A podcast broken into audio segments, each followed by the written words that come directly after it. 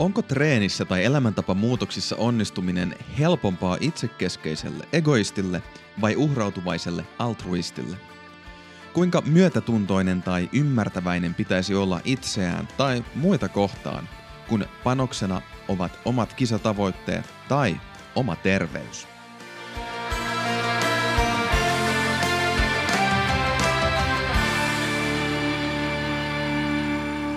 Mulla on eräs valmentaja tuttu, joka on myös kilpaurheillut ja hän on pohdiskellut paljon viime aikoina sitä meidän keskusteluissa, kuinka hän on pannut merkille sen ehkä toisaalta itseselvältä kuulostavan asian, että silloin kun hän suhtautuu omaan treeniinsä ja kilpailunsa egoistisemmin, itsekeskeisemmin, niin silloin treeni ja kisat sujuu paremmin.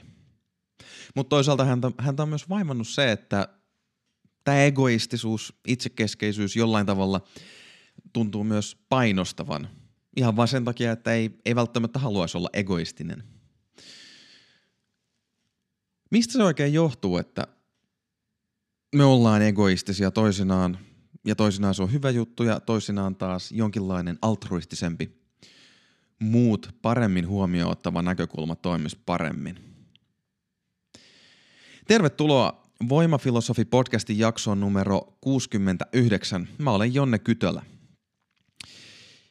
Viime jaksoista on tullut mielenkiintoista ja mukavaa kuulijapalautetta. On tullut hyviä kysymyksiä siitä, että hei, joku juttu jäi epäselväksi. Voisitko tarkentaa? Olen pyrkinyt tarkentamaan. Kiitos niistä. Ja ihan on tullut sellaisia yllättäviä vaikka Instagram-seuraajia, heitän viestin, että hei, mistä päin tuut, ja sanot, että on kuunnellut jo vaikka 35 jaksoa, mikä on aina yllättävää, aina positiivinen yllätys, hauska kuulla tollasista. Joten kiitos niistä. Tänä aiheena yhä persoonallisuus. Viidestä isosta persoonallisuuspiirteestä otetaan nyt neljäs käsittelyyn. Sen nimi on sovinnollisuus ja se jakautuu, niin kuin kaikki muutkin näistä persoonallisuuspiirteistä, kahteen osa-alueeseen. Tässä tapauksessa myötätuntoon ja kohteliaisuuteen. Sovinnollisuus, kun se koostuu nyt tästä myötätunnosta ja kohteliaisuudesta, niin se on se persoonallisuuspiirre. Se on se meidän psykologinen työkalupakki, jonka tehtävä on vastata siihen kysymykseen, että kuinka paljon – tulisi välittää itsestä ja kuinka paljon tulisi välittää muista. Ja lähdetään myöhemmin ihmettelemään sitä, että miten tällaiset kysymykset voi tulla treenissä tai elämäntapamuutoksissa tai ruokasuhteen muutoksessa vastaan. Mutta sitä ennen kertaus. Nythän se kaikkein laajin perspektiivi, jossa me ollaan edetty, on se, että koko tämän meidän persoonallisuuden eri osien ja niiden alaosien sisällä vallitsee jatkuvasti tehokkuuden ja joustavuuden vuoropuhelu. Eli sen, kuinka me voidaan tehdä asioita mahdollisimman sutjakasti, energiatehokkaasti, rajatusti ja toisaalta kuinka tätä pitää tasapainottaa joustavuudella. Sillä, että me pystytään tarpeen tulle vähän hölläämään, antamaan tilaa uusille tilanteille, uudelle tiedolle, vaikka uusille ihmissuhteille ja miten me pystytään semmoisissa tilanteissa, jossa homma ei vielä olekaan optimoitu tehokkaaksi, niin miten me sellaisissa tilanteissa voidaan tulla toimeen. Tähän mennessä ollaan käsitelty persoonallisuuspiirteistä. Ekstroversio, neuroottisuus ja tunnollisuus. Ekstroversio oli positiiviset fiilikset, neuroottisuus oli negatiiviset fiilikset ja tunnollisuus koski sitä, millä tavalla meidän pitkäjänteinen motivaatio toimii. Jos palaat jaksoissa taaksepäin, niin näillä kullakin oli omat kaksi alaosansa ja niissä se tehokkuuden ja joustavuuden vuoropuhelu oli jatkuvasti läsnä. Sen lisäksi me siinä viime jaksossa tunnollisuudesta katsottiin vähän sitä, että miten tämä ekstroversio, neuroottisuus ja tunnollisuus pelittää yhdessä. Ja tästä tuli yksi hyvä pyyntö tarkentavasta kysymyksestä. Aiemmin mä oon puhunut siitä, kuinka nämä persoonallisuuspiirteet on toisistaan riippumattomia. Mutta toisaalta ne vuorovaikuttaa. Mistä ihmeestä tässä on kysymys? No siinä on kyse siitä, että meidän persoonallisuuspiirteet, toisaalta meille geenien kautta tulevien sisäsyntysten ominaisuuksien ja toisaalta taas meidän ympäristön ja kasvun aiheuttamien sopeumien kautta, niin meidän persoonallisuus ei ole kiveen hakattu. Ja siinä on erittäin tärkeää tiedostaa se, että nämä viisi isoa piirrettä, niin ne voi ihmisestä toiseen olla melkein sitä mitkä tahansa. Ja se on sitä riippumattomuutta. Jos on yksi todella ekstrovertti ulospäin suuntautunut tyyppi, niin joku toinen tyyppi voi olla tosi introvertti, mutta siitä, että sä tiedät, että toinen on ekstrovertti ja toinen on introvertti, niin sä et pysty laisinkaan päättelemään sitä, että mitkä sen muut persoonallisuuspiirteet on. Ja tässä mielessä ne on toisistaan riippumattomia. Mutta huolimatta tästä, ne on jatkuvassa vuorovaikutuksessa. Jos sä oot introverttityyppi, niin sulla voi olla korkea negatiivisten tunteiden taso ja matala positiivisten tunteiden taso. Ja sä saatat olla tosi tunnollinen tai tosi epätunnollinen. Ja kaikesta tästä syntyy se meidän yksilöllinen tapa toimii maailmassa. Syntyy se kokonaiskuva siitä, minkälainen meidän persoonallisuus on. Toinen tarkennusta vaativa seikka on se, että jos nyt päätyy tekemään näitä persoonallisuustestejä, niin ne on vain suuntaa antavia ja se on siinä mielessä vähän hämäävää, että se testi luultavasti antaa hyvin tarkan oloiset pisteet. Mutta se, että ne on tosi tarkkoja, niin se ei tarkoita sitä, että asia olisi aina sillä tavalla, vaan ne on ennemmin semmoisia, että jos saa tosi korkeat pisteet tunnollisuudesta tai sovinnollisuudesta, niin se viittaa siihen, että on kenties todennäköistä, että sä toimit sillä tavalla, miten tunnollinen tai sovinnollinen persoonallisuus antaisi olettaa. Mutta se ei tarkoita, etteikö siinä voisi olla muutoksia – elämän mittaan tai tilannekohtaisia muutoksia, että jossain tietyssä tilanteessa oma persoonallisuus saattaa näyttäytyä hyvinkin erilaisessa valossa. Nämä testituloksen tavallaan se siellä pinnan alla piilevä epätarkkuus syntyy siitäkin huolimatta, että voi olla todella kattavaa se aineisto, johon omaa testitulosta vertaillaan. Esimerkiksi siinä mun ja mun ystävien rakentamassa kuka olet.fin Big Five-testissä, niin meillä on siellä taustalla tuhansien eurooppalaisten, pohjoisamerikkalaisten ja pohjoismaisten ö, testivastausten verrokkiryhmä taustalla, mihin jos sä teet sen testin, niin sua verrataan, mutta ei se tarkoita jälleen, että se olisi jotenkin kiveen hakattu testitulos. Se vaan antaa paremmin osviittaa siitä, kuinka sun tulos vertautuu muihin vastanneisiin ja silleen voi saada käsityksen siitä – minkälainen ehkä suurin piirtein voisi olla verrattuna muihin tyyppeihin, jotka sen testi, testin on tehnyt. Tai vastannut niihin kysymyksiin ylipäänsä. Mutta se siitä. Vihdoin aiheeseen. Sovinnollisuus, joka jakautuu myötätuntoon ja kohteliaisuuteen. Ja kun katsotaan näitä kahta sovinnollisuuden alakategoriaa, niin jälleen se tehokkuuden ja joustavuuden kysymys tulee esiin. Joustavuuden näkökulmasta tämä myötätunto ottaa homman haltuun.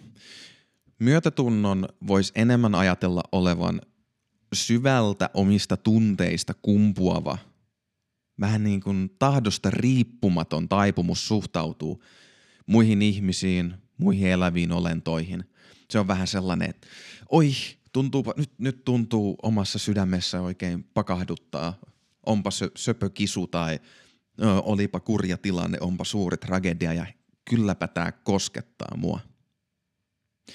Se on sellaista tunneenergiaa, psykologista energiaa, jonka tarkoituksena on laittaa ihminen prososiaalisesti, eli siis sosiaalisia suhteita tukevalla tavalla liikenteeseen. Kyseessä on yhteisö, kyseessä on ymmärrys ja empatia. Ja jos tämä piirre on tosi matala, niin silloin kyseessä on enemmän oman edun ajaminen, kylmyys, mahdollisesti äärimmillään jopa julmuus. Kohteliaisuuden puolella taas on kyse tehokkuudesta. Eli siinä missä toi myötätunnon energia, se mahdollistaa toimintaa uusissa tilanteissa, joko oman yhteisön tai sitten ihan vaan oman itsensä eduksi, niin tämän kohteliaisuuden puol- merkitys, sen, sen puolisko on taas rajata toimintaa. Sen sijaan, että se olisi se rinnassa sykähtävä tunne, niin se on enemmän sääntöjen, yhteisten pelisääntöjen kautta opittua tapaa rajoittaa omaa toimintaa. Ja mulle, jos myötätunto tiivistyy siihen ajatukseen, että oi, niin kohteliaisuus on enemmän so so. Eli sääntöjä ja rajaamista. Siinä on kyse sääntöjen lisäksi reiluudesta, siitä, että on jonkinlainen pelin henki tai vaikka kunniallisuus. Mutta toisaalta matalalla toimiessaan siinä on kyseessä, että no hei, ehkä niistä säännöistä ei tarvii niin paljon välittää. Opportunismia ja sitä asennetta, että keinoja kaihtamatta saa pyrkiä omiin tavoitteisiinsa. Eli tämä myötätunto on sosiaaliselta kannalta laajentavaa, prososiaalista ja kohteliaisuus taas rajoittaa. Ja se, sillä pyritään rajaamaan antisosiaalista käytöstä, sitä, että ei toimisi yhteisöä vastaan.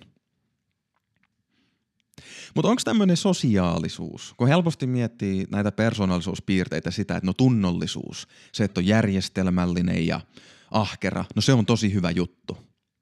Tai ekstrovertti, kun monesti meidän kulttuurissa ekstroversio, ulospäin suuntautuneisuus, niin sekin nähdään hyvä, parempana asiana kuin introverttius.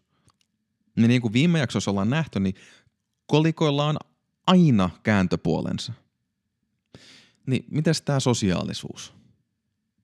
Onko aina hyvä olla sen oman tiimin puolella ja aina pyrkii rajoittamaan omaa tai muiden taipumuksia olla antisosiaalinen, vastustaa sitä tapaa, millä se yhteisö kullakin hetkellä sattuu toimimaan. Miten sellainen tilanne, jos on vaikka treeniporukka, joka aina treenaa liian kovaa? Tai mitä jos on supersovinnollinen tyyppi ja haluaa noudattaa jokaista vinkkiä ja neuvoa, jonka oma valmentaja antaa. Täysin sokeasti, kyseenalaistamatta. Tai mitä jos on aktiiviliikkuja, mutta ei välttämättä kuitenkaan kilpaurheilija. Niin onko tällaisessa tapauksessa äärimmäisen tärkeää se, että saa optimaalisen määrän proteiinia ja sen takia vaikka pahoittaa itselle tärkeiden kasvissyöjäystävien mielen, kun vie illanviettoon paketin jauhelihaa? En mä tiedä. Ihmiset vastaa noihin eri tavoilla noihin kysymyksiin. Ja siinä tämä sovinnollisuus tulee esiin. Jos se on korkea, jos se on matala, niin vastaukset voivat olla hyvinkin erilaisia. Mutta joka tapauksessa omia ja muiden tarpeita ja haluja pitäisi pystyä jollain tavalla koordinoimaan – ja siihen tämä sovinnollisuus pyrkii vastaamaan, että miten itse kukin toimii ja minkälaiset perusnyrkkisäännöt. Siihen voisi olla hyviä ratkaisuja. Omalla kohdalla, kun mä oon useampia Big Five persoonallisuustestejä tehnyt, niin pääsääntöisesti näyttää siltä, että mulla on matalahko sovinnollisuus – ja se jakautuu sillä tavalla, että mun myötätunto olisi keskitasoa ja kohteliaisuus matalampi. Eli mulla on jo semmoinen perustaso siitä, niin kuin perustaipumus suhtaus, suhtautua siihen, että yhteisö on suht tärkeä, on tärkeää ymmärtää muita ja en ole automaattisesti kallellaan oman edun tavoitteluun – kylmäkiskoseen suhtautumiseen, että omapa on ongelmas. Mutta sitten taas voi olla niin, että kun puhutaan yhteisistä säännöistä, niin jos mulla on sellainen olo, että sääntö on tyhmä, niin mulla, mua alkaa ärsyttää. Mulla tulee sellainen olo, että mä haluan noudattaa tyhmää sääntöä. Ja se nyt viittaisi siihen, että mun kohteliaisuus on matala. Jollekin toisella tyypillä on se, että no hei se on tyhmä sääntö, mutta se on kuitenkin yhteinen sääntö. Kyllähän sitä täytyy kunnioittaa. Niin mä en välttämättä ole tällainen. Mutta on sanottava se, että näistä kaikista viidestä persoonallisuuspiirteestä, kun mä tarkastelen omaa itseäni, niin tämä sovinnollisuus on mulle kaikkein sekavimmassa tilassa. Mä oon tosi epävarma sen suhteen, että kertooko tämä testitulos oikeasti sen, että minkälainen mä oon. Esimerkiksi, jos mä mietin jotain esimerkkejä mun treenistä ja liikunnasta ja ruokavaliosta, miten mä kuluneen kymmenen vuoden aikana on toiminut, niin mulla tulee sellainen olo, että onkohan se mun sovinnollisuus, mikä selittäisi näitä asioita, vai voiko se olla mun muut persoonallisuuspiirteet? Mullahan oli, niin kuin viime jaksossa kerroin, niin sieltä tunnollisuuden puolelta mulla on ollut aika korkea järjestelmällisyys. Mä tykkään tehdä monia asioita aika säntillisesti, systemaattisesti. Ja sen lisäksi – Mä oon aika neuroottinen. Mä saatan ahdistua helposti tilanteissa, kokee paljon negatiivisia tunteita. Ja joissain tilanteissa, kun nää, mä mietin tälleen jälkikäteen, jälkiviisaana, niin musta tuntuu, että se on enemmän nämä piirteet, jotka on saanut mut viemään pussillisen pakastevihanneksia ja lasipurkillisen heräjauhetta illanviettoon. Tai stressaamaan pääni puhki siitä, että miten mä saan nyt neljän päivän lomareissulla treenattua sillä tavalla, ettei mun kaikki gainsit katoa ja sit kun mä palaan lomalta, niin kaikki tulokset on romahtanut. Niin siinä voisi jotenkin ajatella, että se miten nämä tilanteet saa mut, tai m- miten nämä persoonallisuuspiirteet saa mut toimimaan, voi näyttää tosi epäsovinnolliselta. Mitä toi nyt siis, eikö toi tajua, että me vietetään tässä nyt iltaa, halutaan chillata, olla rauhassa, jakaa ruokaa, sama, samaa ruokaa yhdessä, vaikka ei nykyään sellaisesta puhutakaan, niin mä uskon, että se on aika semmoinen primitiivinen, hyvän fiiliksen juttu, että syödään yhdessä samaa ruokaa, joka parhaimmillaan on myös tehty itse. Mutta ei, toi yksi tuo nuo omat fitnesshömpötyksensä ja mitä se tekee, rakentaako se jotenkin omaa identiteettiä siinä vai haluatko se näyttää meille muille vaan kuinka omistautunut se on ja me muut ei osata vai mistä siinä on kyse. Ja toisaalta sitten taas toi lomareissujen suunnittelu, niin siinä on, mä oon saattanut olla hyvin hankala ihminen muille. Onko mä ollut epäsovinnollinen? Onko mä jotenkin jättänyt noudattamatta yhteisiä pelisääntöjä sen takia, että mä ajan omaa etuani? Vai onko mä esimerkiksi ollut jotenkin pakkomielteisen järjestelmällinen ja ahdistunut, että nyt ne mulle tärkeät asiat ei onnistu? Niin se ei ole ihan itsestään selvää. Ja siksi tämä on mulle ollut jotenkin henkilökohtaisesti vaikea ja on yhä vaikea persoonallisuuspiirre jotenkin ottaa haltuun ja ymmärtää omassa itsessä. Toisena esimerkkinä mainittakoon vielä oma introverttius. Että onko mä introvertti vai egoisti. Että mä olen tykännyt paljon yksilölajeista.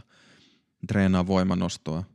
Nyt mä treenaan kahvakuulailua ja toisaalta on laajentanut sit sinne lukkopainin puolelle jonkin verran, mutta sekin on jollain tavalla sen oman jutun tekemistä. Se asetelma on, huolimatta yhteisestä harjoittelusta, niin se asetelma on se, että mä yritän päihittää jonkun toisen.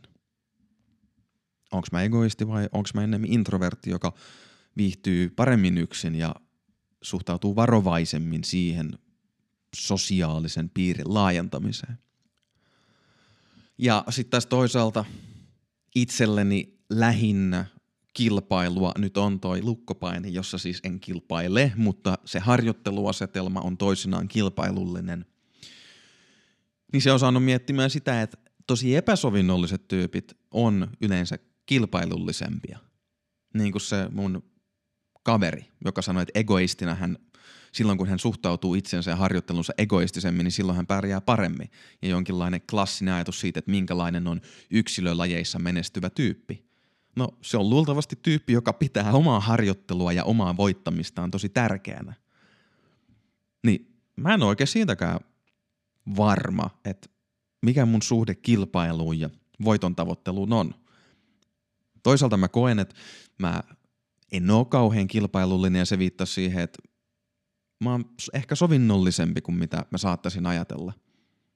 Mutta toisaalta se voi ihan hyvin olla sitä, että mulle kilpailun stressi aiheuttaa mussa niin voimakkaan negatiivisen tunnereaktion ja epäonnistuminen tuntuu niin kurjalta tai häviäminen, että ehkä mä oon vaan oppinut kertomaan itselleni, että mä en tykkää kilpailusta, että mä en oo kilpailullinen, vaikka voi olla, että mä oon tosi kilpailullinen, mutta se vaan tuntuu niin vaivalloiselle ja epämiellyttävälle, että siksi mä vältän sitä. No, vaikea sanoa.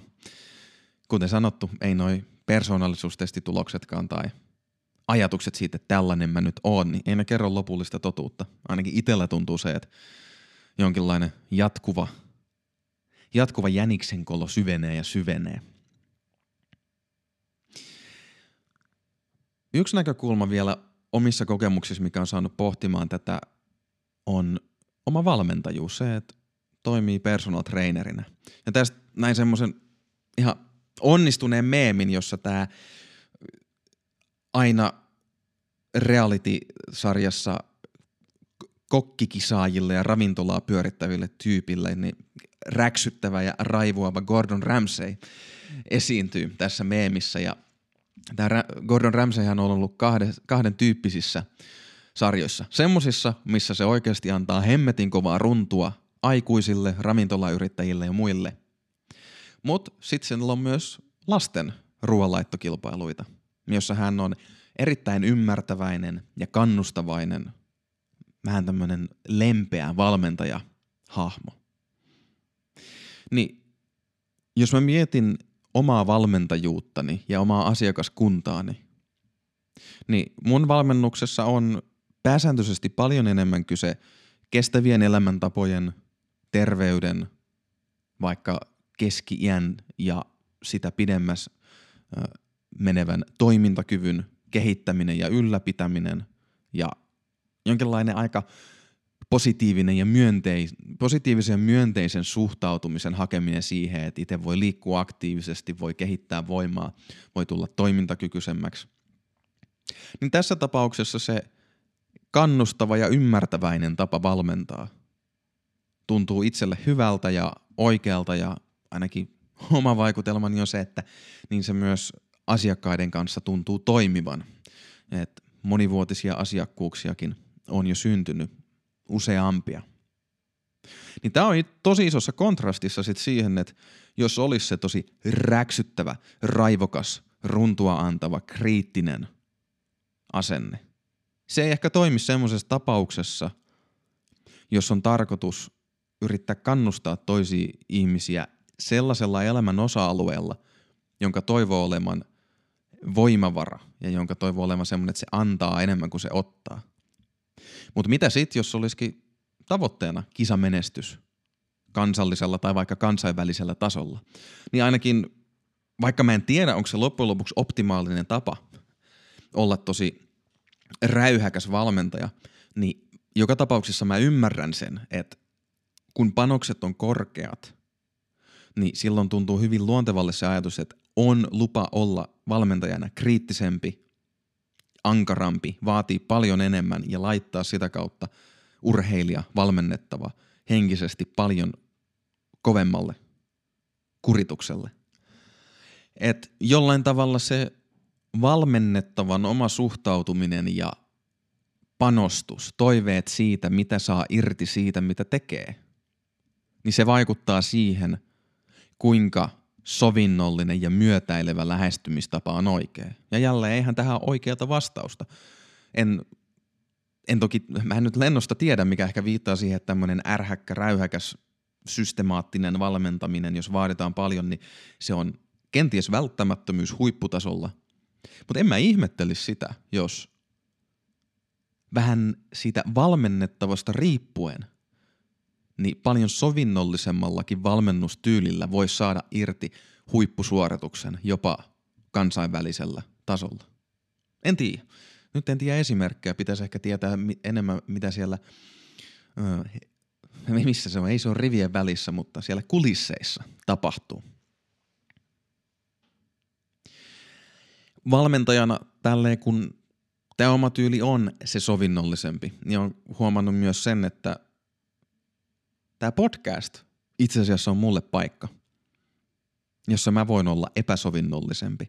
Siinä mielessä, että mulla on ajatukset siitä, mistä mä haluan puhua, mistä teemoista, minkälaisia jaksokokonaisuuksia rakentaa ja tässä kun mä oon tätäkin jaksoa tehdessä reflektoinut tätä asiaa, niin mä oon pannut merkille sen, että jollain tavalla, kun mä yritän olla mahdollisimman, mahdollisimman hyvin läsnä mun asiakkaille ja siinä mielessä toimii sovinnollisesti heidän etujensa mukaisesti.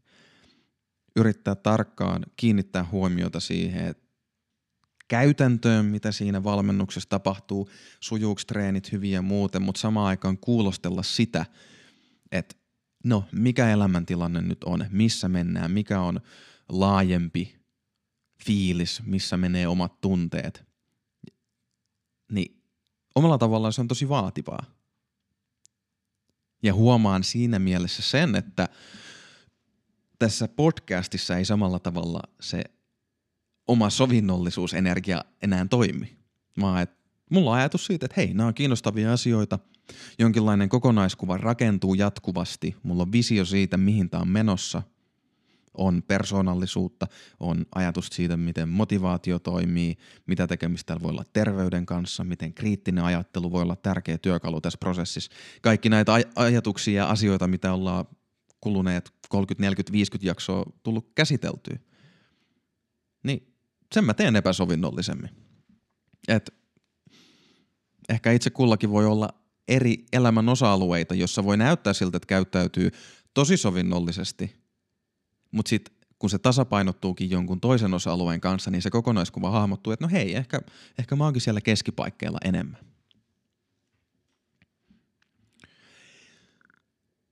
No niin. Kuinka paljon siis pitäisi välittää itsestä suhteessa muihin? Millä tavalla omien ja muiden tarpeiden ja halujen kanssa oikein pitäisi toimia? Kuinka ne pitäisi koordinoida? Lähdetään tuttuun tapaan katsomaan, minkälaisia vastauksia nämä kysymykset saa, jos ne myötätunnon ja kohteliaisuuden ominaisuudet vaihtelee. Esimerkiksi miltä näyttää sellainen tilanne, jos on todella matala myötätunto ja matala kohteliaisuus. Niin mä ajattelisin, että tälle karikatyyrin tasolla, jonkinlaisena arkkityyppinä, se olisi tämmöinen ultimaattinen yksilölajien kisaaja, joka ajattelee, että mä oon tärkeä, mun voitto on tärkeä, muilla ei ole väliä, eli se myötätunto on matalalla. Ja kohteliaisuus on matalalla, eli se, että no, säännöt, ne nyt on sääntöjä, joo, mutta jos mulla on tilaisuus taivutella niitä omaksi edukseni, niin antaa mennä vaan. No jos on persoonallisuudeltaan tällainen super epäsovinnollinen tyyppi, niin toki ensimmäinen ajatus voi aika monella olla se, kun vaan kuvittelee, että minkälainen tällainen tyyppi on, on se, että no hitsit se ei ole varmaan kauhean mukava tyyppi. Okei, ei välttämättä olekaan, mutta jos kaikki eri persoonallisuuspiirteet ja se, mille tasolle ne on asettunut, niin ne on osittain asettunut sinne sen takia, että siitä on, siinä on joku pointti, se, siinä on jonkinlainen hyödyllinen puoli. Niin minkälaisessa ympäristössä nämä piirteet on tosi hyviä, jos on todella itsekäs, todella minäkeskeinen eikä välitä säännöistä. Niin eikö ne olisi just ne ominaisuudet, jotka on hyvät sellaisessa ympäristössä, jossa olemalla itsekäs voi saada paljon etua ja eritoten, jos se ympäröivä yhteisö on sellainen, että se on epäluotettava tai jopa vihamielinen. Tämä on toki raju ja ei välttämättä niinkään elämäntapamuutoksiin tai treeneihin liittyvä esimerkki, mutta jos olisi vaikka tilanne natsi-Saksasta historiallisessa mielessä, niin jos haluaisi vastustaa sitä sen hetkistä meininkiä, niin siinä luultavasti joutuisi olemaan todella epäsovinnollinen tyyppi, eikä sellainen, joka haluaa myötäillä yhteisön sen hetkisiä pelisääntöjä ja yrittää ylläpitää sosiaalista harmoniaa. No joo, sellainen esimerkki. Mites matala myötätunto, se on yhä sama, mutta nyt tuleekin korkea kohteliaisuus. Ja jälleen semmoisena arkkityyppinä mulle popsahtaa tästä mieleen jostain syystä maskuliininen hahmo, ei sen tarvi välttämättä sitä olla, mutta tällainen kunnian mies, reilu, mutta armoton. Ja tällaiselle, tällaiselle tyypille hän yhä se oma itse on tosi tärkeä, mutta toisaalta ne yhteiset pelisäännöt on tärkeitä, eli halutaan sitoutua niihin sääntöihin, mutta loppujen lopuksi, jos jollekin muulle tulee ongelmia vaikka siitä, että se ei noudattanut niitä sääntöjä typeryyksissään tai ahneuksissaan, niin siitä se on kyllä sun oma ongelmas. Ja tämmöiset ominaisuudethan olisi tosi hyvät semmoisessa tapauksessa, jos itsekäs kilpailu on eduksi, se oman edun ajaminen on eduksi, mutta on tosi hyvä sitoutua yhteisiin sääntöihin. Ja jollain tavalla mä ajattelisin, että tämä olisi sellainen tosi ideaali sovinnollisuuden jakauma, jos haluaisi olla tosi menestyksekäs, pitkällä aikavälillä menestyksekäs kilpailija yksilölajeissa. Koska oma itse, oma suoritus ja voittaminen olisi hirmu tärkeää, mutta toisaalta sitoutuisi sääntöihin sellaisella tasalla, tavalla, että luultavasti saisi reilun ja luotettavan kilpailijan maineen, mikä luultavasti ainakin pitkällä aikavälillä takaisi sen, että se kisayhteisö ja urheiluyhteisö, jopa yleisö laajemmassa mielessä, arvostaisi sua kisaajana. No, heitetään nyt sitten se tilanne, kun nostettiin äsken toi kohteliaisuus tappiinsa, niin nostetaan nyt molemmat. Korkea myötätunto, korkea kohteliaisuus. Ja tästä esimerkkinä itselle tulee mieleen jonkinlainen hoivaava altruisti.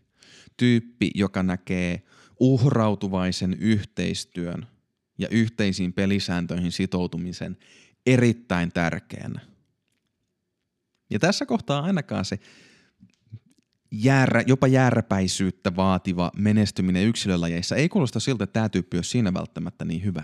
Mutta sitten taas joku joukkuelaji, joukkuehuoltajuus tai sitten elämäntapamuutoksissa perheen kontekstissa jonkinlainen muista huolta pitäminen, niin se olisi toki todella vahvoilla. Ja nämä on sellaisia ominaisuuksia, jotka luultavasti tuottaa hyviä lopputuloksia silloin, jos se ympäröivä yhteisö on luotettava, pitää muista huolen, noudattaa yhteisiä pelisääntöjä, se on riittävän vakaa, siellä on vastavuoroisuutta – miten se sanotaan, että mä rapsutan sun selkää ja sä rapsutat mun selkää. Niin sellaisessa tilanteessa tämä toimii. Mutta auta armias, mitä jos se yhteisö onkin just sellainen, mikä oli hyvä tälle todella epäsovinnolliselle tyypille? Mitä jos on epäluotettava ja vihamielinen yhteisö tai ihmissuhde, sellainen, jos on taipumusta sillä toisella osapuolella olla hyväksikäyttävä ja epäreilu? niin siinä loppuun palamisen riski ja se, että yksinkertaisesti rusentuu sen ulkopuolisen sosiaalisen energian alla, niin se kasvaa kyllä todella suureksi.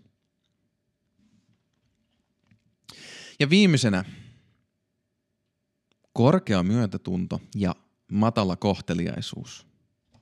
Eli se oi-reaktio, se tulee tosi voimakkaasti. Hitsit, onpa liikuttavaa, onpa koskettavaa, mutta sääntöjä ei tarvi noudattaa. Ja tämä tuntuu jotenkin jopa järjenvastaiselta itselle, että hetkonen, miten toi oikein pelittää. Mutta toimisiko siinä joku esimerkki vaikka äiti karhusta? En mä nyt tiedä, onko karhuilla semmoisia sosiaalisia pelisääntöjä, mutta jollain tavalla se ajatus, että jos mun yhteisö on uhattuna, jos mulle tärkeät ihmiset on uhattuna, niin mä saan tehdä ihan mitä tahansa – turvatakseni heidän etunsa. Eli tällainen oman yhteisön näkökulmasta hyvinkin hyödyllinen, periaatteessa hyödyllinen ö, asenne, mutta sitten jos miettii sitä, että mitä jos se joku ulkopuolinen yhteisö on sellainen, jonka kanssa pitää tulla toimeen pitkiä aikoja, niin jälleen se kysymys siitä, että hei, pitäisiköhän niitä yhteisiä pelisääntöjä noudattaa?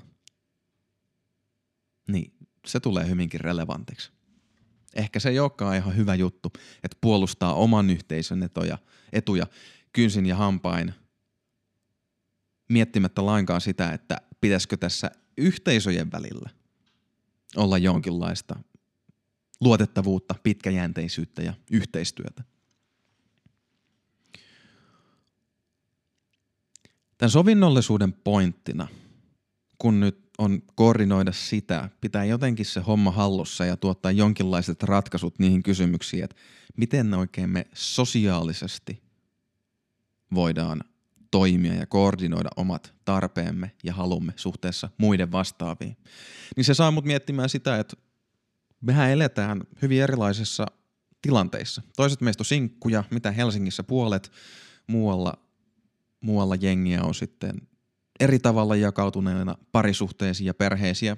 Niin, toiset on parisuhteissa, toiset on perheissä, toisella on pieniä lapsia tai pieni lapsi, toisella on aikuisia lapsia ja kaikkea siltä väliltä.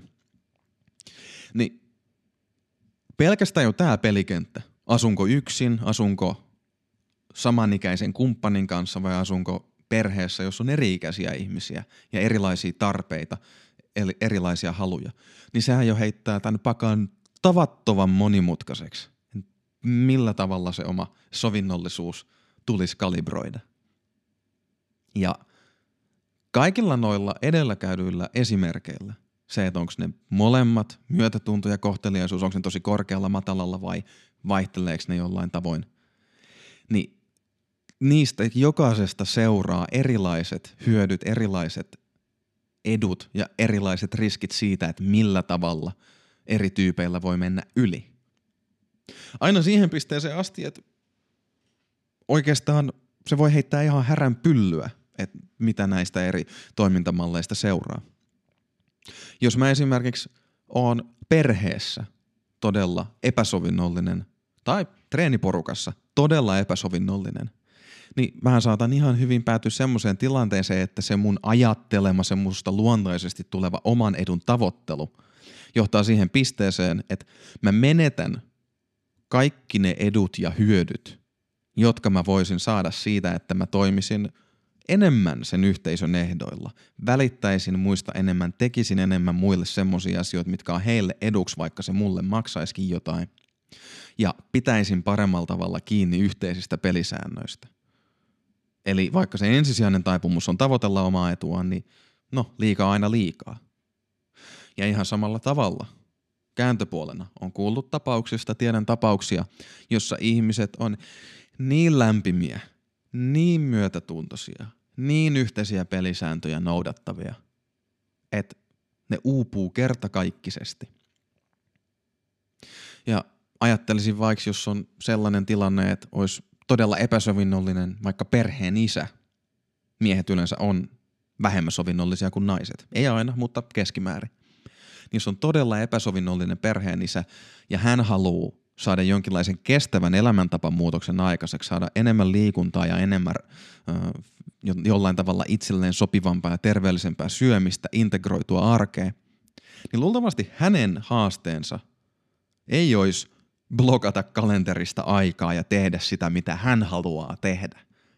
Että jonkinlainen asioiden liikkeelle saattaminen voisi olla tosi helppoa.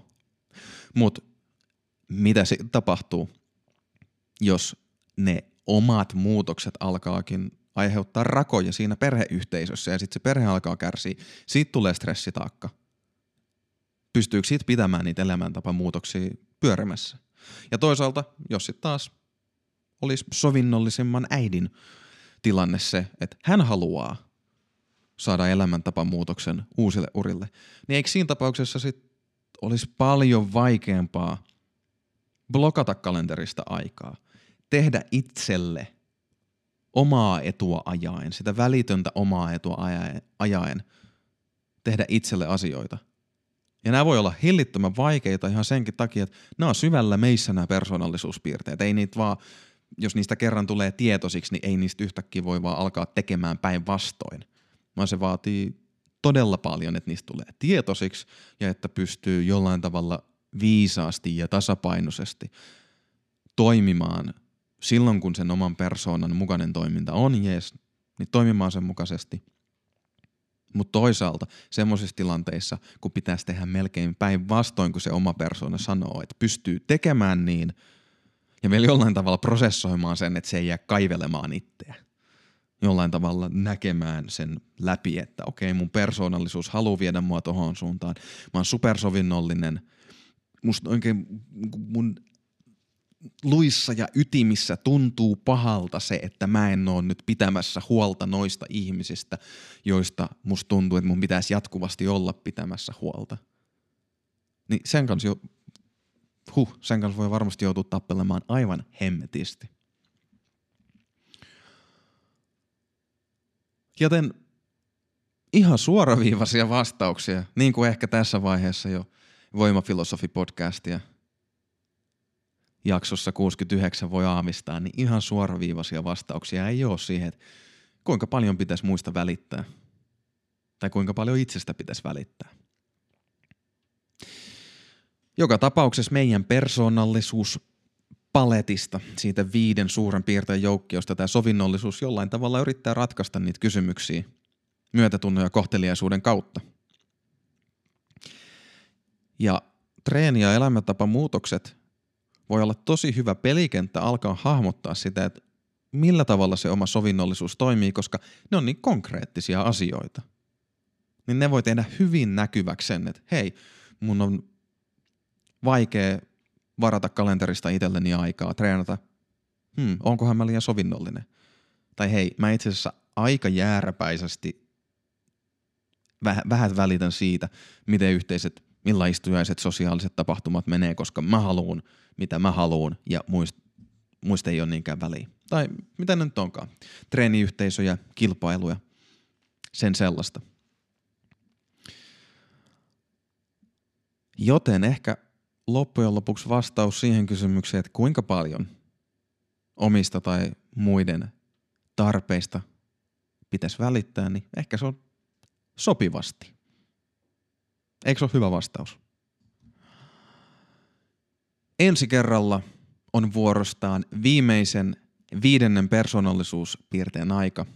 Sen nimi on avoimuus ja se on sellainen persoonallisuuspiirre, joka yrittää auttaa meitä suhtautumaan käytännöllisesti ympäristöön silloin, kun se on tarpeen ja toisaalta toisissa tilanteissa taas olemaan abstraktimpia, hankkimaan uutta informaatiota ja hahmottamaan asioita uusilla tavoilla.